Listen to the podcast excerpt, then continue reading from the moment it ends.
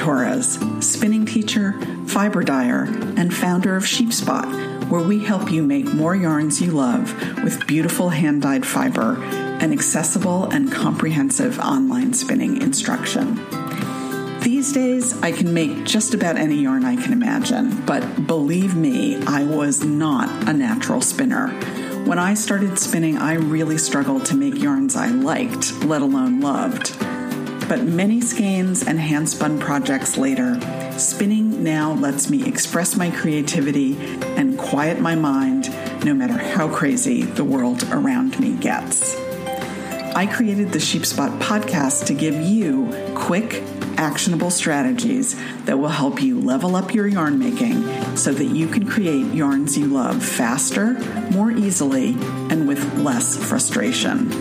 If you're an inquisitive hand spinner, you are in the right place, and I'm so glad you're here.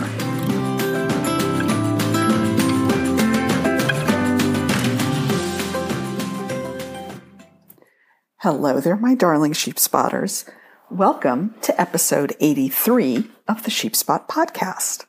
I am so excited to tell you exactly how to make a deliberately thick and thin yarn. Thick and thin yarns are a wonderful way to get started with textured or art yarn techniques. But even if you are not one bit interested in art yarns, you should try making some of this yarn because it is super fun. A, and fun is important, and B, because you will learn so much. These yarns will teach you a ton about how twist works, and it will they will also help you really learn to dial in your diameter. So I urge you to give them a try. In this episode, I'm going to explain how these yarns work, what fiber to use, and exactly how to make them step by step. But I thought it might be useful to have some visuals with this episode. So there is also a free video demo that accompanies this episode, which you will find in the post for this episode in your activity feed in the flock. What is the flock, you ask? Why, it's Sheepspot's free online community for intrepid hand spinners, of course. You can find it at the flock dot sheepspot dot com. And when you're signed in, just uh, search for episode eighty-three in the search bar at the top of your home window, and you will find the video. So first off, what is a deliberately thick and thin yarn? So a thick and thin yarn is a singles yarn. You can ply it if you want it, want to. Um, or you can leave it as a singles. And it's a singles yarn with evenly sized and regularly spaced slubs that alternate with thinner sections. They seem delicate because there's very little twist in the slubs themselves, but when they're spun well, they're actually very stable. Now, let me just explain the physics of this a little bit. These yarns work because twist always wants to go to the thinnest part of your yarn. The thin spots in your yarns are literally the points where the twist encounters the least resistance. So we can use this principle by alternating thick and thin sections. So we deliberately make a slub, then the twist jumps over the slub and it collects in the next thin section of the yarn. But you may be wondering, if there's so little twist in the slubs, how do they stay together? Well, I'm glad you asked. The slubs stay together because they are the length of one staple of fiber. So picture this. You're spinning along a fairly fine singles and you deliberately create a slub that's as long as the staple length. The twist grabs the ends of the staple that are nearest the orifice, and then it hops over the slub, and it grabs the other end of the staple. So the slubs stay in place because they are held in place by the twist at each end. So that's how these yarns work. Um, in terms of fiber preparation and selection, you're going to need some commercial comb top for this technique. It really relies on the fibers being aligned and the same length. So don't try this with roving. It won't work. Don't try this with hand comb top because it's not dense enough. Um, and start with wool if you've never done this before because it's going to be the easiest fiber to start with.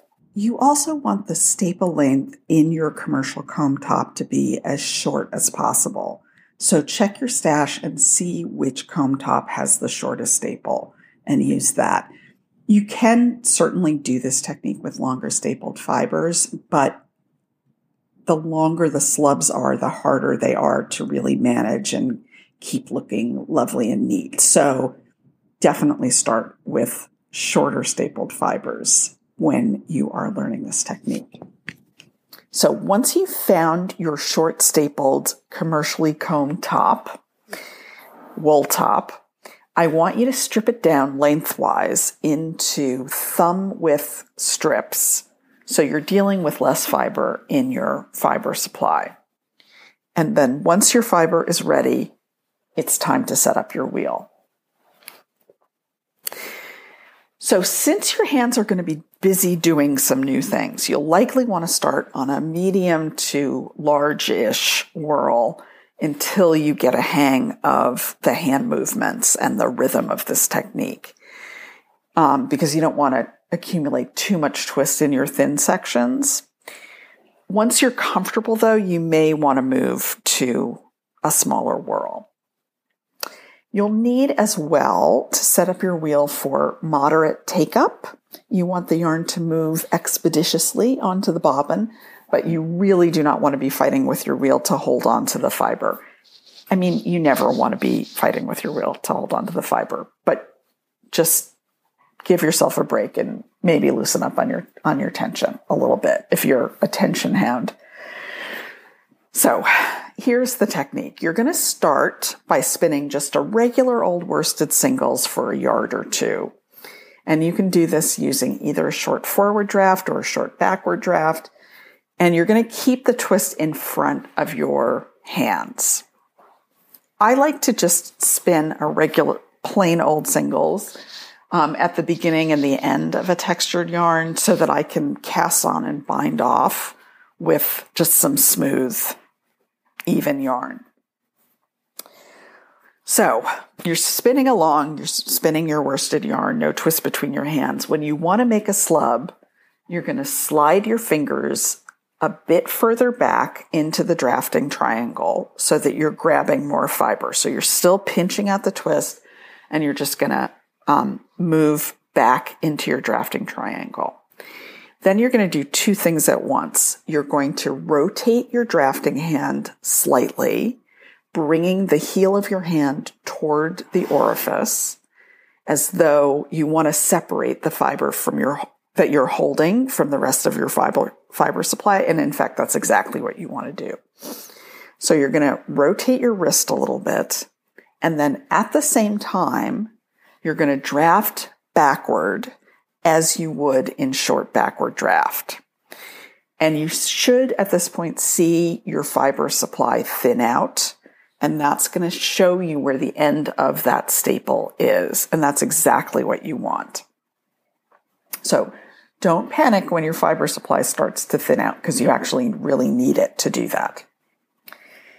So now you're going to bring your drafting hand back over the slub. You're going to smooth it, and you're going to press the air out of it. I like to do this fairly firmly because you may find that there are a few fibers that haven't quite gotten caught in that front twist. And by smoothing them back, you're, you'll just take them out of your slub and then you'll draft them um, in the next section. Um, so be a bit firm and you'll that way you can keep your slub a little tidier. So everybody cue the confetti at this point. You've made your first slub, and now you're going to create a bit of space between that slub and the next one. How much space is up to you? I usually do three short forward um, or short backward drafts. And then I make my next slub, and I do it the exact same way. So sliding my fingers back a little bit further into my drafting triangle, twisting my my wrist so that the heel of my hand is going towards the orifice, drafting back at the same time until I see my fiber thin out, then I'm going to smooth back over the slump. And then you're going to insert however much space that you want. So let's talk a little bit about troubleshooting. This is a fairly straightforward yarn, but there are some things that can happen. So if you find that your slubs aren't holding together, either you're trying to make them too long, or you need to move to a faster whirl so you get more twist in your thin sections. If you find that the front of your slub looks a little bit messy, you might want to add an extra treadle just before the slub, just to build up a little bit more twist to pull um, the fibers that you want to be in the slub into the twist. Um, If you want to change the size of your slubs, if you want them bigger, you're going to slide your fingers further back into the drafting uh, triangle before you do your wrist twist. If you want them a little smaller, you're going to slide your fingers less far back into your drafting triangle. And if you find too much twist accumulating in your thin spots so that you're get, so that you're really getting a lot of pigtails and kinks there, just turn up your tension a little bit. So, darlings, do not forget to check out the free video demo that goes with this episode. It's in The Flock. And if you decide to give this yarn a try, I would love to see pictures. You can post them right in The Flock. That is it for me this time. I really hope this episode has been useful. And I will be back next time with some thoughts about twist angle, including when to measure it, how to measure it, why you might want to measure it. And I'm also going to tell you where to find my absolute favorite twist angle gauge, which makes it really easy to check your twist um, angle, which makes it really easy to twist, which makes it really easy to check your twist angle. In the meantime, darling hand spinner, be well. I will see you next time.